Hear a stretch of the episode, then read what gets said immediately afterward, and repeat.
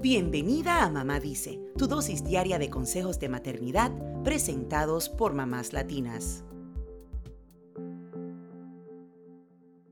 Cada niño es un mundo aparte, pero hay comportamientos que se salen de la línea de reacciones cotidianas y nos dejan saber que algo anda mal. A los niños se les hace difícil poner sus emociones en palabras. Lo que sienten lo dicen con mensajes ocultos en sus acciones. Hoy te compartimos ocho conductas que podrían alertarnos de algún problema con nuestros hijos y cómo manejarlas. Número uno. Tu hijo tiene pesadillas que le producen insomnio o no puede dormir bien. Esto podría decirnos que pasa por una situación de mucho estrés o por un cambio que no sabe afrontar. Habla con él y evita juzgar lo que siente. Establece una rutina de sueño para que se vaya a dormir siempre a la misma hora y pregúntale si quiere una lámpara o algún objeto que le brinde confianza. Número dos. Tu hijo ha vuelto a orinarse en la cama por las noches cuando ya había dejado de hacerlo.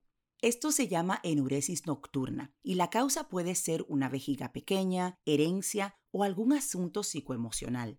Llévalo al pediatra para descartar problemas de maduración neurológica. No ignores lo que ocurre y tampoco lo juzgues o señales cuando tenga este tipo de accidentes. Intenta el entrenamiento en cama seca, que es un programa que usa dispositivos de alarma y entrenamiento de hábitos. Número tres. Tu hijo se enferma continuamente y el médico te dice que es porque no sabe afrontar el estrés. Esto es cada vez más común en niños y adolescentes. Se puede manifestar como dolores de cabeza, dolores de estómago o alergias como la dermatitis atópica. Las razones son variadas. Puede ser un exceso de preocupación por las tareas escolares o simplemente lo aprende por imitación en casa. Mantén siempre un ambiente agradable en el hogar en términos emocionales y ten un clima de relaciones saludables.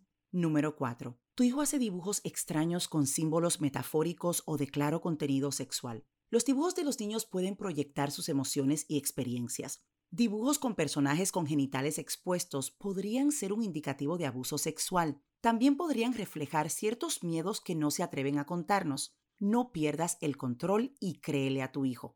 Apóyate en tu pediatra de cabecera y consulta con un profesional de salud mental infantil, sobre todo si sospechas de abuso sexual.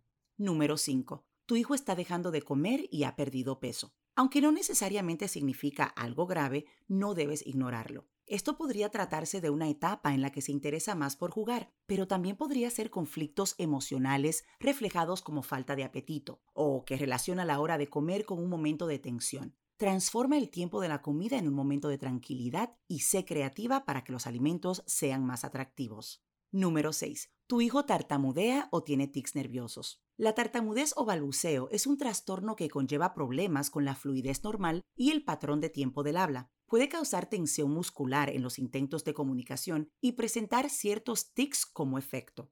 Es un problema si afecta su autoestima e integración social. Lleva a tu hijo a un especialista adecuado y deja de señalar los errores que comete cuando habla para que no se estrese ni desarrolle complejos. Número siete. Tu hijo es muy agresivo y no controla su ira, por lo que se mete en problemas constantemente. Esto podría terminar en problemas de adaptación social. Consulta con un especialista de conducta para saber el origen de su agresividad. Enséñale a ponerse en el lugar de los demás y a aprender respiraciones conscientes para evitar reacciones agresivas. Los padres también deben mantener la calma para demostrar con el ejemplo.